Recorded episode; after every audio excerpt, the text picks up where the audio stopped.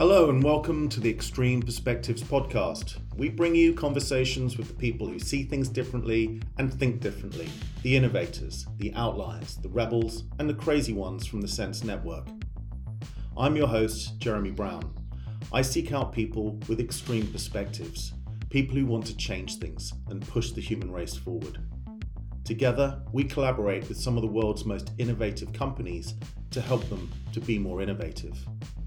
Today, we're speaking with a non-linear human, husband, dad, venture capitalist, coach, and chief of staff, Alex Dunstan. Keep listening as we discuss life, the universe, and everything from education to monetary policy, how to get out of thought traps to unleash your true self, and how we need different brains to advance the world. Hey, Alex. Hi, Jeremy. Uh, thanks for joining us today. Um, really pleased we could get a chat. What I would just love to do to get us going is if you could just a quick introduction to say who, what, where are you, but most importantly, are you an outlier, a misfit, a rebel, or a crazy one? I've I've spent about uh, two years now trying to play with these words to describe nonlinear people, um, I've actually come to the conclusion that um, it's quite hard to find a word because everyone inputs them differently. They have their own lenses. And I did a thing a few weeks, yeah, a couple of years ago where I started something called Linky Brains. And part of the problem is that when you start defining people by a label like that, you end up getting people who reject it because they just see that the language not working for them in that way. You see some people who get very noisy and like overly self-identify with that in quite just a sort of noisy, annoying way.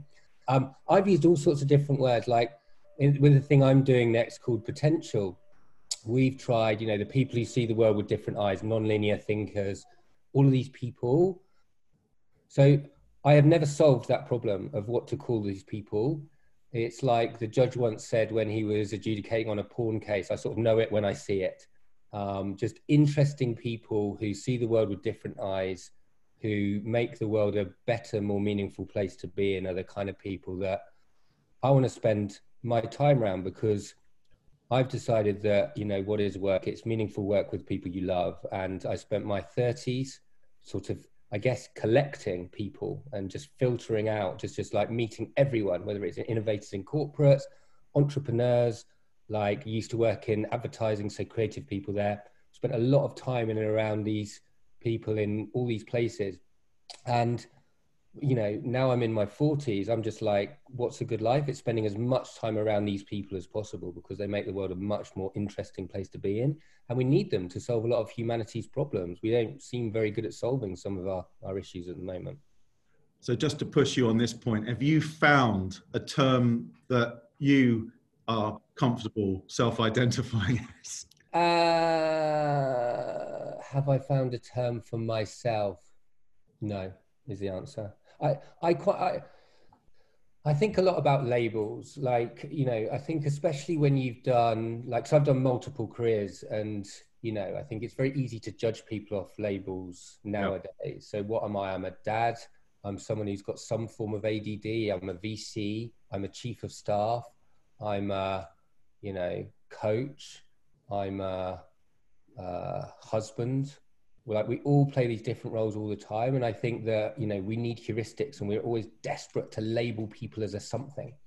And uh, i try as much as possible to be um, and this is also just how uh, one, one of the things i hate is dogma and i hate I, I think most people stick on things and they put labels on things way too quickly where the world is constant change and i prefer to almost be faceless and labelless um, yep. It's why I increasingly actually do probably less of this stuff because I want to create brands and things that are bigger than the than than than the person. Um, so anyway, I'm going off topic slightly, but I haven't found a good label.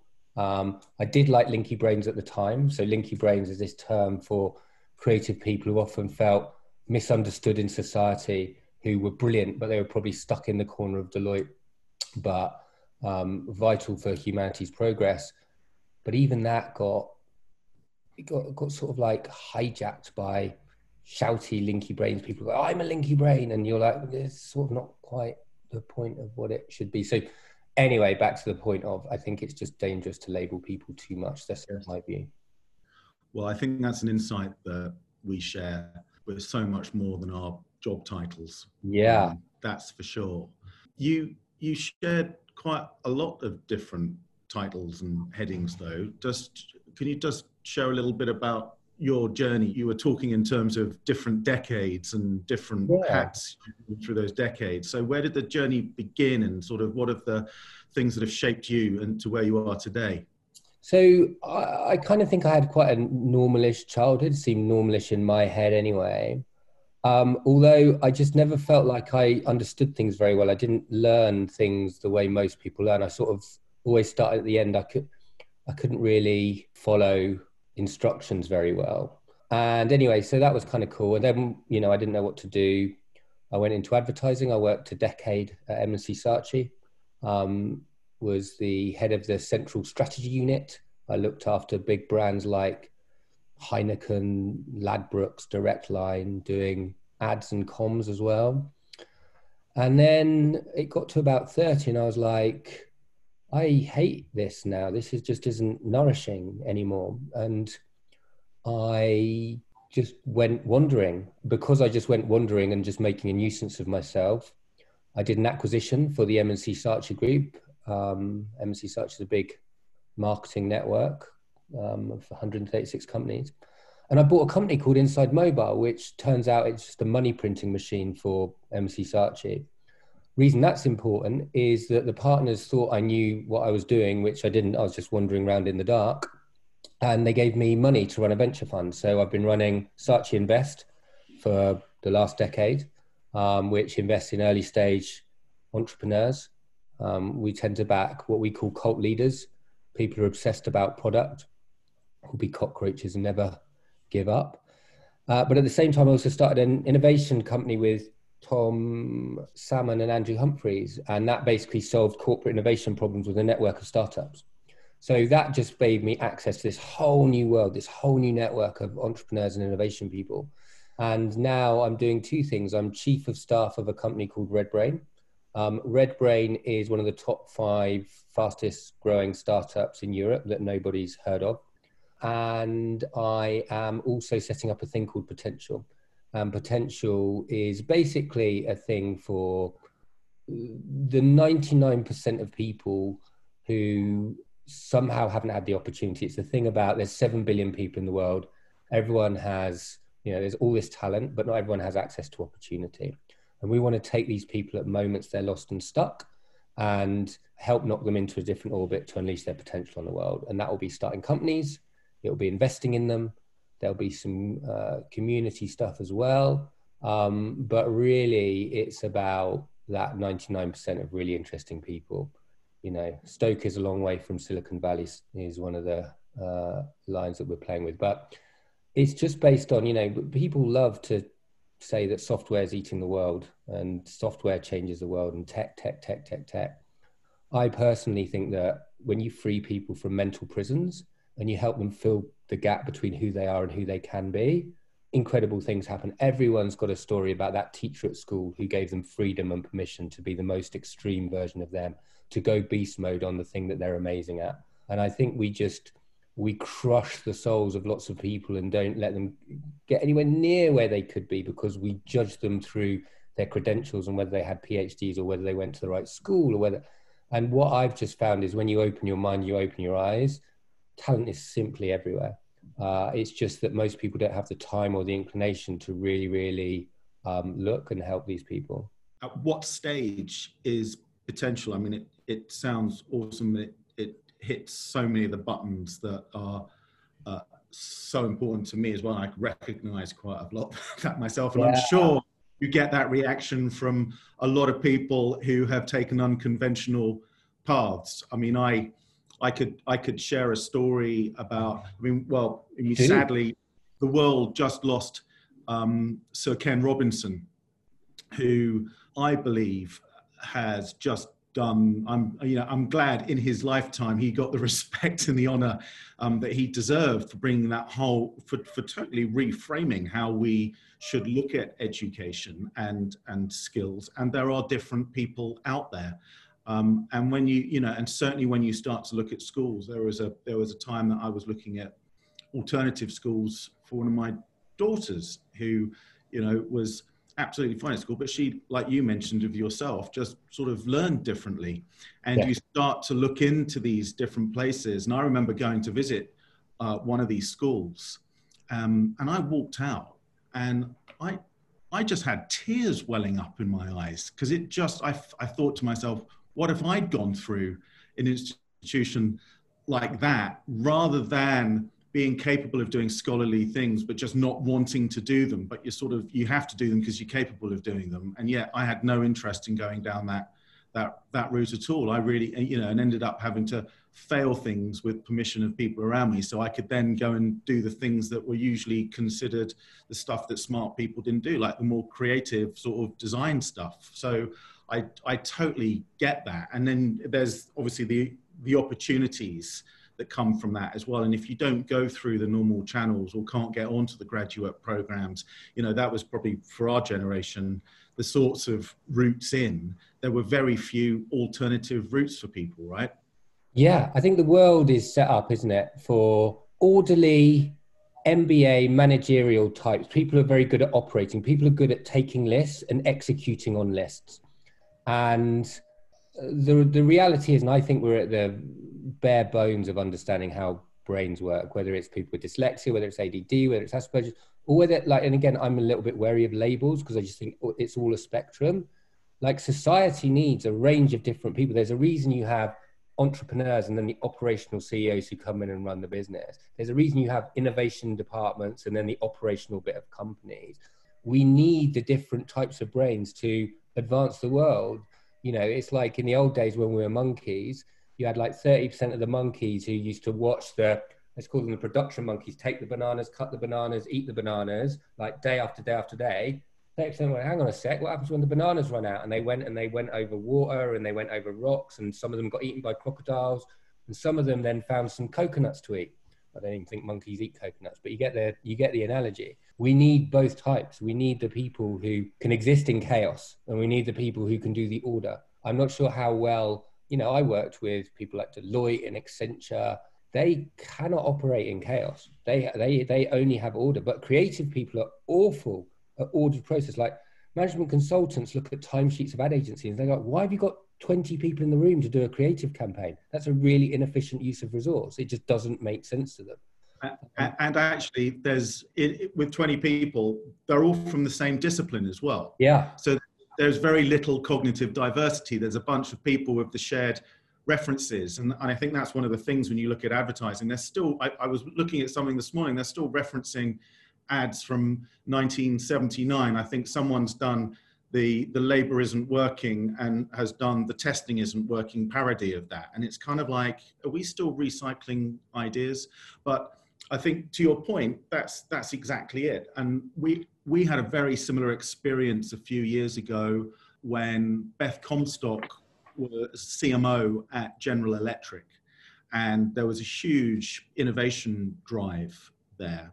And what they had identified as a business is they were amazing at recruiting people to do the operational stuff, to scale yeah. the business up, to drive the efficiencies. Yeah. And they'd got so good at that, they'd they'd kind of lost all of those other types of people that could start to think a little bit differently than in your language in just the straight lines in the linear sort of operational uh, lines and they i think there was about 300 to 300 people on the global leadership team and they were all sent off to go and try and solve these problems you know where do we get these people from and that's why they they knocked on our door at Sense Worldwide because they were interested in cognitive diversity, those fresh perspectives that you need to bring into the mix.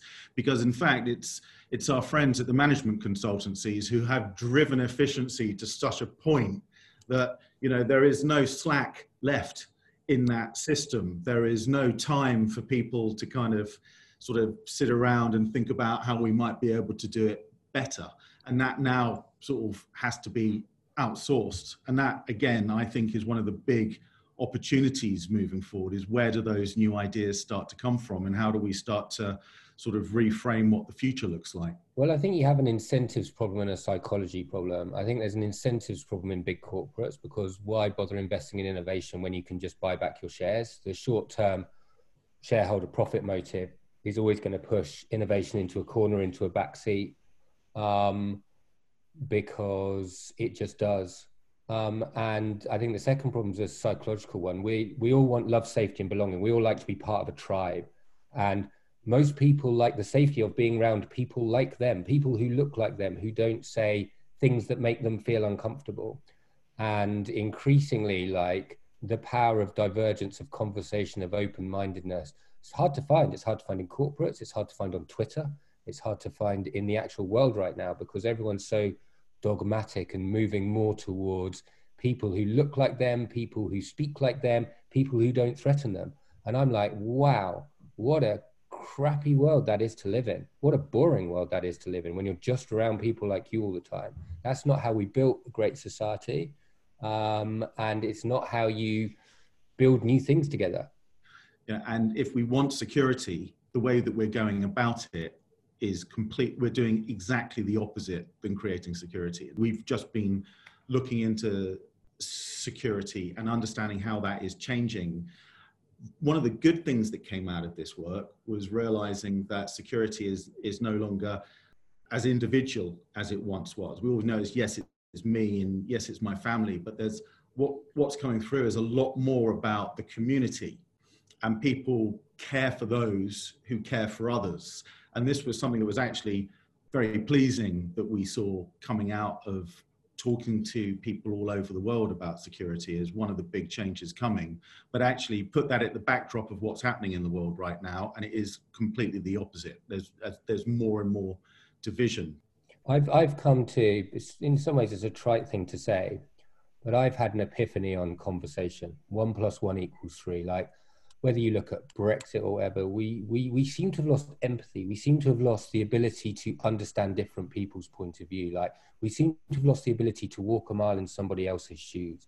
And everything great comes through conversation, understanding another point of view and making something better.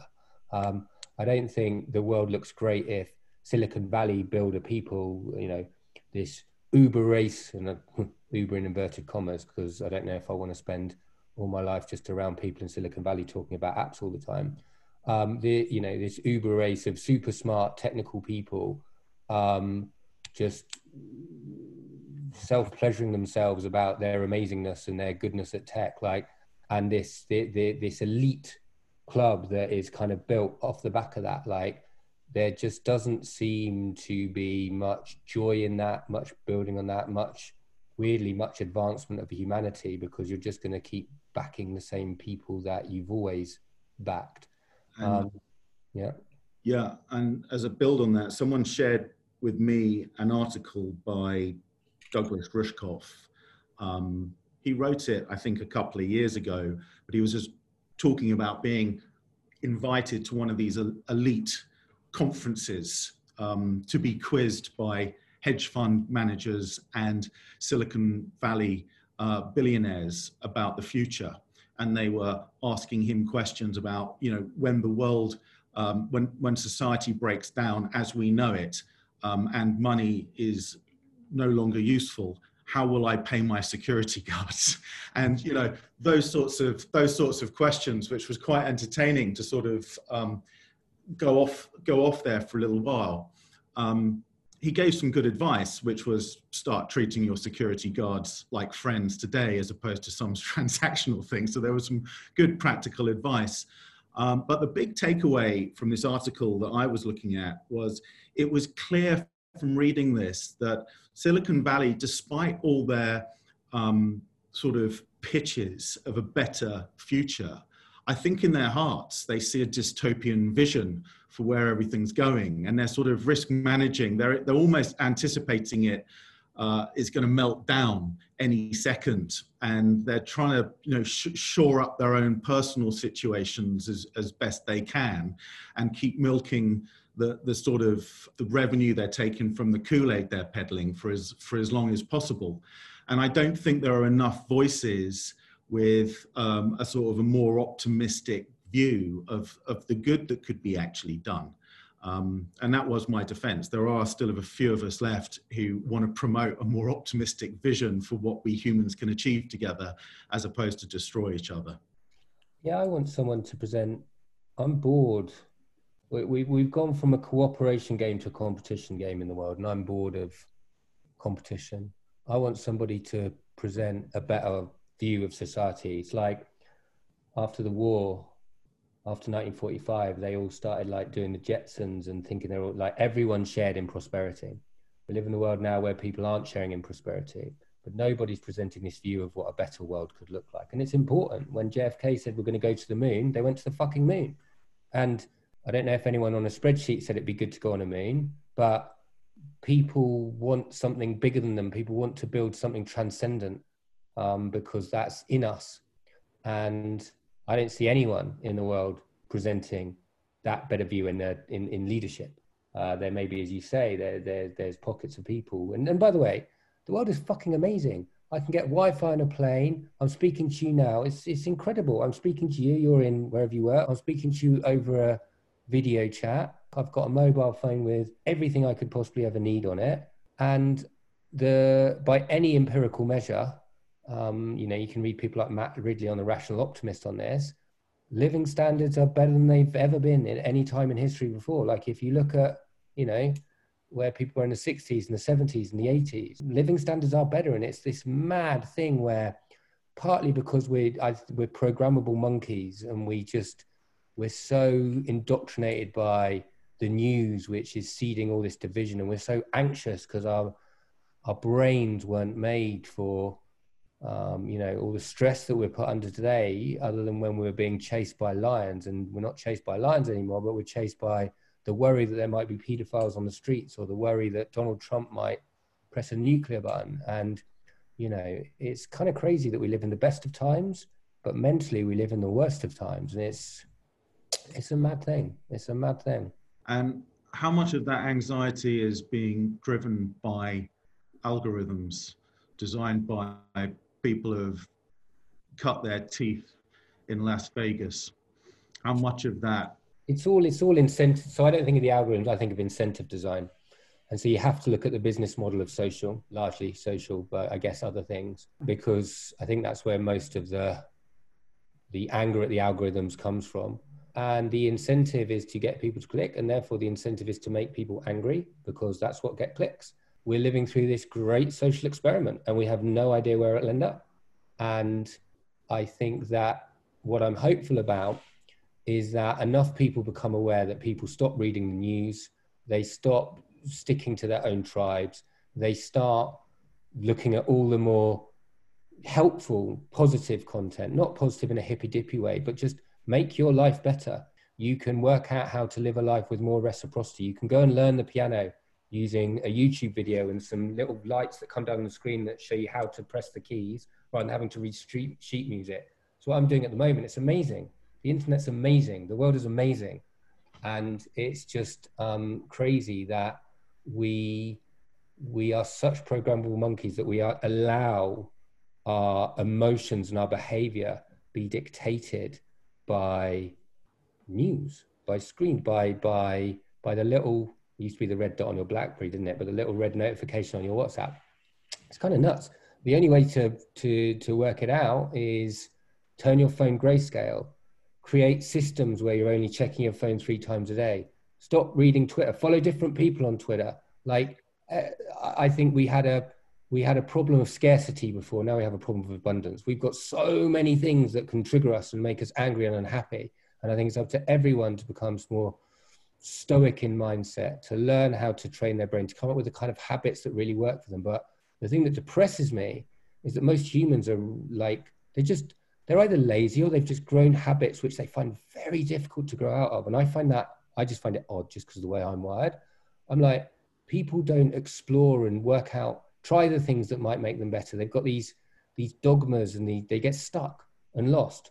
And of course, there's some empathy in that, and there's some good reasons why some people might be traumatized and all that. But so many people are just, I don't know, either lazy or they're not curious. It, it's hard for me to understand that bit. That's the bit that if I had one wish for humans, it's to take more responsibility for your own life and structure it in a way that makes you happier and have more empathy and stop running on the hamster wheel of craziness and just being this low level unhappy go do some shadow work or something like that as well like like you've got all the resources in the world it's a short life you're gonna die like make the most of it i i completely agree and i think being able to well it it's getting your head out of it isn't it um and you know just having that time out and a chance to sort of breathe and smell. No one does that. No one gets lost in the darkness anymore. No one just sits and writes. And I did a thing for two years. No, not for two years. I did a thing about a year and a half ago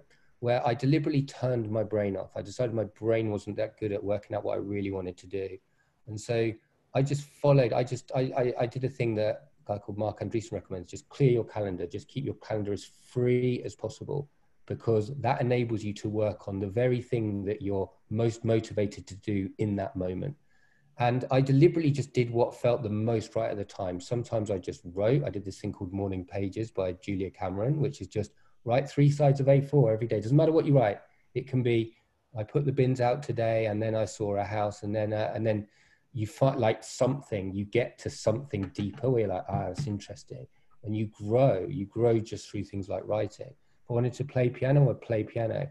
And I just went and I just met some crazy people. There was a magician in Australia.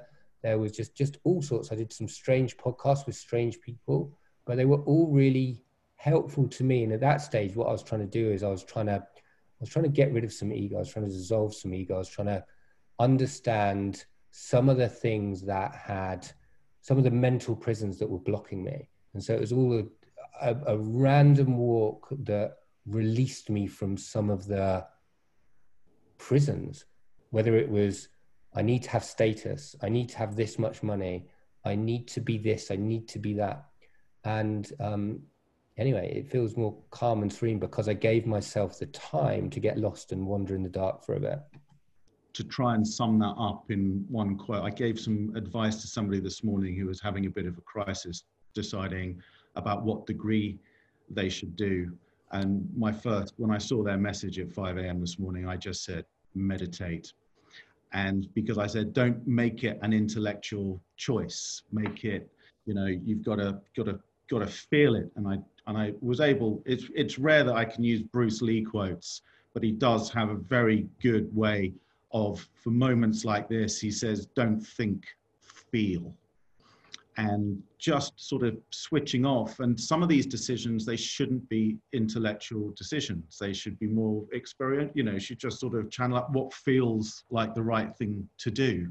And I think that we, you know, when we talk about the conditioning that we're in, I think there's far too much of a scientific bias to everything that we do. We try and solve things like machines, and yet we're feeling creatures, we're, we're humans. Um, and you talk about the ego, the ego, I was um, watching a lecture. Well, it's a it's a conversation. I was going to say not too dissimilar to this, but then that might be our egos speaking. It was David Bohm and uh, um, uh, Krishnamurti having a conversation about the future of humans. And it was quite fascinating. They've touched on a few of the issues that you've brought up today as well. But they were just talking about ego and thought and consciousness and actually how we don't tap into that enough, how we are just sort of pulled up into the wake of the, the sort of the machine and we don't take enough time just to kind of step out and like you were doing just take a break from it all and just start feeling what you want to do as opposed to thinking about what you want to do. The subconscious is way more powerful than we know. Like we've got no idea why we do half the things we do our subconscious doesn't talk to our conscious brain properly. Like we're always trying to second guess it. Like we've got so much pattern recognition um, in our bodies and what we do before, yet we act as if we've got this uh, amazing executive function in our brain that helps us understand why we do things. We have no idea why we do most things. Um, and if you read Jung or you read even some of the early Freud stuff, if you try and really understand like where most of our innate desires come from, um, it's got nothing to do with the cognitive function at the front of your brain, but it's all to do with the subconscious. And I think that again, I just think we're we live in you said it this world of scientific rationality of this you know uber word of achievement. I think that if we can spend more time sitting with ourselves in silence, understanding who we are, becoming more self-aware, having more empathy. It's sort of simple stuff, but we're just not taught. No one teaches you this stuff no one doesn't get to go in school. Like it's sort of weird. It, it, you can look at it as a thought experiment and go, if you think about where we are children and where we end up, you're like, how did we get shaped into these things that value all of these things? Um, and I don't know. I'm interested in how do you keep the creative, curious playfulness of children and you direct it into the place where they have most energies and desires, where they can double down on their strengths more rather than overcome their weaknesses and just do much more expression through play. I just wonder what a different world we'll live in. No one really knows because we don't do it. But I'm interested in that. You touched on a few things there that sparked a number of ideas. You um, one of which is how we we process stuff, which just then got me thinking about well, what are humans good at and what are machines good at, and got me thinking about um, the role of, well, just thinking about chess and thinking about what, you know, what are the ultimate, um, well, it's no longer chess, it's no longer the conversation, it's all about Go now. But, you know, when you start to look at what, what are those best teams? And, you know, as we start to look to the future, I think all the things that we've been talking about around the creative mind or creative intelligence, as we might call it, is that awareness and knowing how to use it and how to use it at the right time. And it is about pattern recognition as well, because we've still got that ability as humans to make those creative leaps. We can make those connections, you know, we can sometimes spot the patterns. We don't necessarily do every single calculation that the machine might be doing, but we can just sort of bring things in from the periphery and make that creative leap. And it's starting to think about how we will work effectively together. I think it's, it's thinking about machines not necessarily as butlers, but starting to think about them as these sort of centaurs for us who can who can actually work alongside us in this sort of assisted way of doing things. And it's and it's back to, you know, what are we going to be good at as humans? You know, if you're saying you know, what's going to get automated, what's going to be sort of just picked up by machines. And then, so where can humans remain competitive? And the thing that we have left, the one thing that is uniquely human, is our is our is our creative abilities and and to think or put things together that haven't been put together before. And that's i think that's what excites me more. And and to your point i think that is what's going to drive the awareness of these skills that are needed. And actually they're much it's, it's a very enjoyable thing to be doing as well to be kind of doing creative stuff to play like you were saying. Yeah i hope we realize those kind of things sooner rather than later. We tend to need things to go pretty bad before we do anything about them but yeah i totally agree i think if you're trainable you're substitutable and so i think creativity is about the only non-replicable thing you can have for sure. And I think there's a really interesting world, like just going on to monetary policy, which probably your audience don't really care about, but we're obsessed with inflationary mo- monetary policy, our money being worth less every year, because that means that we spend it really, really quickly. We're in this mad situation at the moment where we, we live in a deflationary world. Technology gets cheaper every year. And actually, rather than printing, printing lots of money, getting everyone more and more in debt, running more and more on the hamster wheel, as they find that their purchasing power goes down and down and down every year. We could absolutely change how we run society, going back to uh, the, uh, this dystopian, utopian view. We could accept that we live in a deflationary world. We can accept that products and goods will get cheaper and cheaper and cheaper. Like think of your phone. Think of what you can do with your phone now versus what you'd have had to have spent 20 years ago. And that's just going to keep increasing. And so you go, we could design a world where people actually don't have to work as much. They can do more creative things. We can have more abundance, but we have to lose our obsession with debt and we have to lose our obsession with an inflationary monetary policy. Um, and we can free up people to, you know, we can create whatever society we want. Um, we don't have, I don't think we have the skills, the imagination. I don't think we've got the courage to even have those discussions. But, um, but I'm so much more interested in a world where people can create and play and have more time freedom. Because so many people, if there's one thing they don't have, it's time freedom. They work yeah. ever harder and harder for less and less results. And it's like when we celebrate it as if it's good, it's fucking nuts. It's madness. If you're like an alien coming to another planet, you're like, what are you doing? It's crazy. Why are you being yeah. so unhappy all the time?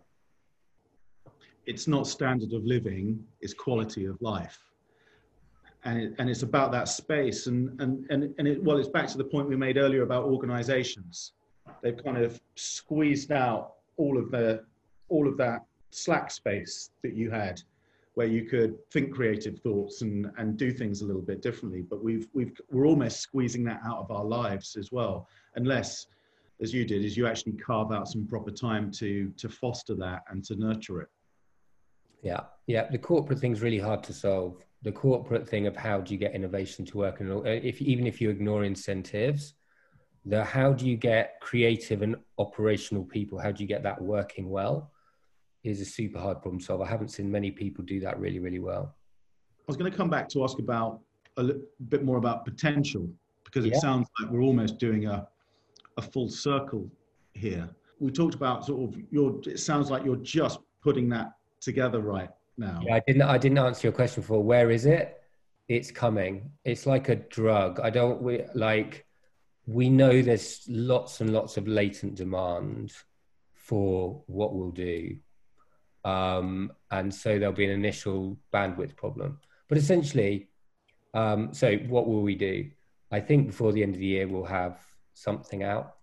There'll be investments starting companies, but we'll basically give people who don't think they should, or people who haven't necessarily had the opportunity, or seeing things that others maybe don't see, we'll be giving resources, time, money, belief, sometimes just the freedom to play. We've got a thing where you start companies by giving people a year to mess around, to understand what they're really passionate about, um, to make things on the internet and see where they end up. And if they end up more like their true self, more doing, they're closer to where they would have been if they hadn't have taken the time out to explore then that's success. You've set someone into a different orbit and on a slightly different path. Here's one example.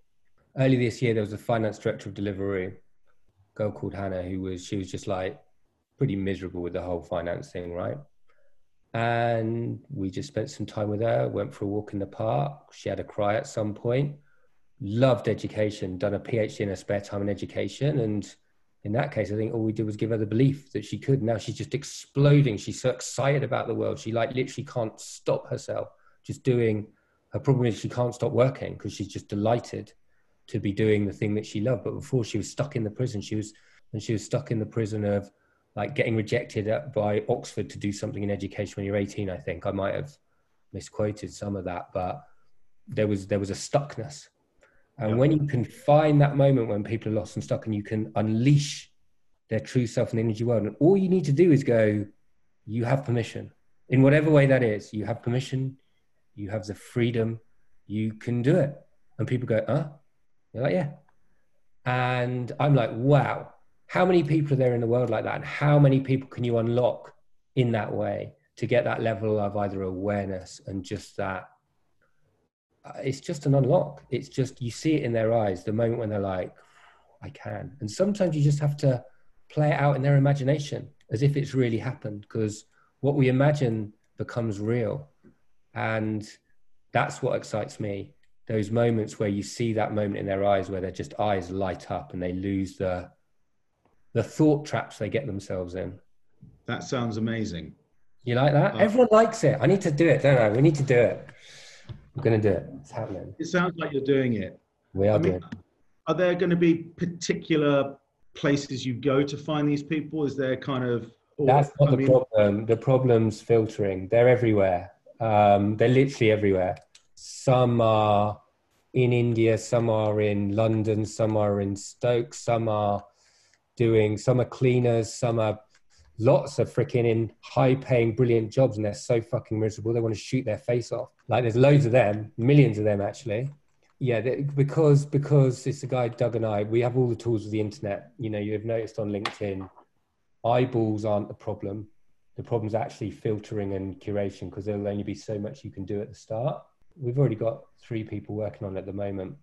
We got a crazy guy called Tom who had a failed startup and has ADD. We've got a girl called Shazia who's sort of amazing, but was sort of just a bit stuck in an agency, not really going anywhere. And we got a guy called Chris who was a dropout from uni. And they're all amazing and they've got such energy and talent. You just sort of have to direct them there, there, and they just go. It's amazing. is to ask the question: Is there anything that the Sense Network could help you with? You were looking for nonlinear people. I wondered if this had some connection to this. It will do for sure. Look, so I just think everything's a funnel. Everything's a funnel in a shop, right? No matter what business you're in, there's a funnel and then there's something that happens out the other end, a transaction or something. And you know, there are you've obviously got a great network, I'm sure. Like I'm sure that can plug in in some way. Um, you won't I doubt you'll miss us. We'll be all over the internet. You know, you saw our posts from before, so I'm sure. I'm I I just think these these communities of people wherever they are if you can help us get the message of however we do whatever bits we do first whether it's the investing the company creation even some philanthropy stuff we gave a bunch of computers to schools. Way to think about it actually is think of the moments at every stage of the life cycle. So whether you're 14 19 20 like we want to be supporting people throughout their life wherever they go. You don't want to start with the Yeah. economic model you want to start with the person and fit the thing around the person. And they might go on these weird non-linear journeys but you're like it'd be great to stick around them for life whether it's I'll give you another example. There's a guy called james routledge. He used to work for he had a failed startup hated vc world got quite depressed about the whole thing. Um, my co-founder in this doug he took him on to run an investment fund. Had never run an investment fund before but doug went i think you can do it and then he went and started a mental health startup called Sanctus. And Doug then angel invested in that startup. So there's a beautiful thing when you choose to be on a ride with someone where you can stay with them throughout their life, no matter what journey they're on. And I'm like, wow, could you create a billion pounds of value in that? How many how many ripples will there be in the world with James starting this mental health startup, which is now growing pretty big and doing pretty well? And you start going, you know, what's the metric? How many lives can you improve? You're like, hmm, So you've you've taken the um, the VC idea of investing in the leadership team and not necessarily the idea, but you're trying to find those people before they form the leadership. before they know they can, even before you take the people at the earliest stage, before they know they can do anything, and you set Yeah. them on a path. Because, like I say, everyone's got that story of the teacher at school who gave them that belief, and they're they're so willing and eager because they're so grateful. That's the other great thing.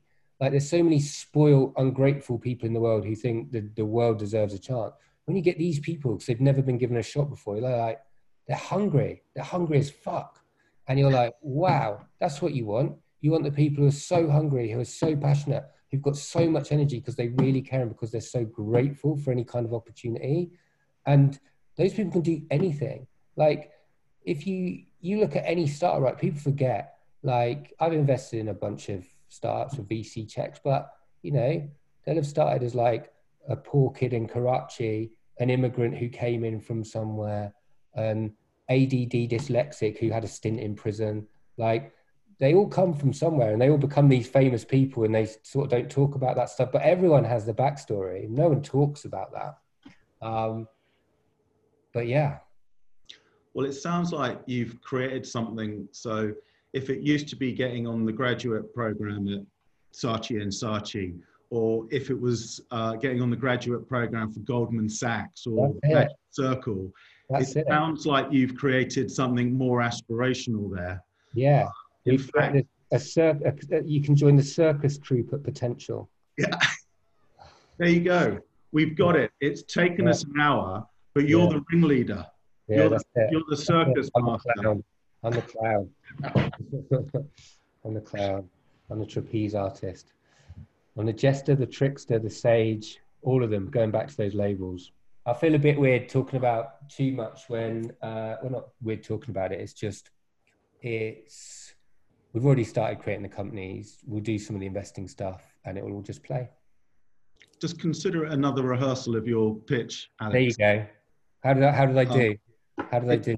Um, it sounded pretty good to me, and well, hopefully we'll get a few comments um, in the bottom of this podcast if people like it and they want to hear some more. Um, but it does sound like I've, I mean, it, I've been having similar thoughts, not necessarily around like where you're going with potential, but you know, you think of those people that put ideas onto Kickstarter. Most of them have spent 18 months building a community and making videos and things like, you know, what happens pre Kickstarter? And you're saying what happens pre sort of management team? You know, we're sort of, we're going further out to try and find the rawness of some of those gems. Yeah. Who are Uh, the people who didn't go to the right union, don't have the right credentials, who are fucking amazing? That's one, like, there's all kinds of ways you can find them. And, but that's just, I've just got quite interested in that, which is, you know, we like heuristics, we like shortcuts. We, we, we cut people out because they don't look right on a bit of paper. Yeah. But people surprise you all the time. It's, it's, it's, like I say, it's the most precious and vulnerable resource we have in the world potential, and it's not very well nourished. Not at all. Well, that's probably a very good place to conclude. Great. Thank No, you very much. Thank you very much. That was a spectacularly uh, the bound. There were no boundaries there. We we bounced all over the place, didn't we? That was Mm. fantastic. It's how good conversations are. That brings us to the end of a great conversation with Alex. If you want to get out of thought traps, stop listening to the news, speak to different people, and start making the world a better place. If you need some inspiration, you can go to senseworldwide.com and download a copy of The Crazy Ones. We will be back soon with another mind expanding and inspirational conversation. Thanks for tuning in to the Extreme Perspectives podcast from the Sense Network. We hope that you enjoyed this episode. If so, please share it with your friends. We'd also love to hear what you think, so leave us a comment. In the meantime, you can follow us on Instagram at the Sense Network. And if you want to get hands on, collaborate on a project to make things better and make better things for people in the planet, join the Sense Network linked in the description. Thanks for joining us. We look forward to next time.